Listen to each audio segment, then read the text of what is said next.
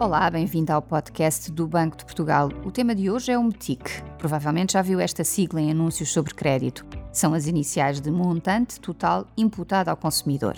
Significa que quando pede um crédito para comprar uma casa, um carro ou um eletrodoméstico, além de ter de reembolsar o dinheiro que pede emprestado, tem ainda de pagar juros, comissões, impostos e outros encargos. O MTIC corresponde ao valor total que o cliente terá de pagar ao banco durante todo o período de crédito. É útil quando compara, por exemplo, diferentes propostas de crédito à habitação. Para o um mesmo montante e prazo de pagamento do empréstimo, o MTIC permite comparar o valor dos juros e todos os outros encargos.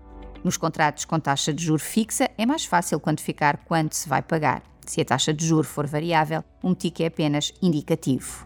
O MTIC tem de constar obrigatoriamente da ficha de informação normalizada que o banco é obrigado a entregar ao cliente antes da contratação de qualquer crédito e tem também de ser referido nas campanhas publicitárias sobre taxas de juro.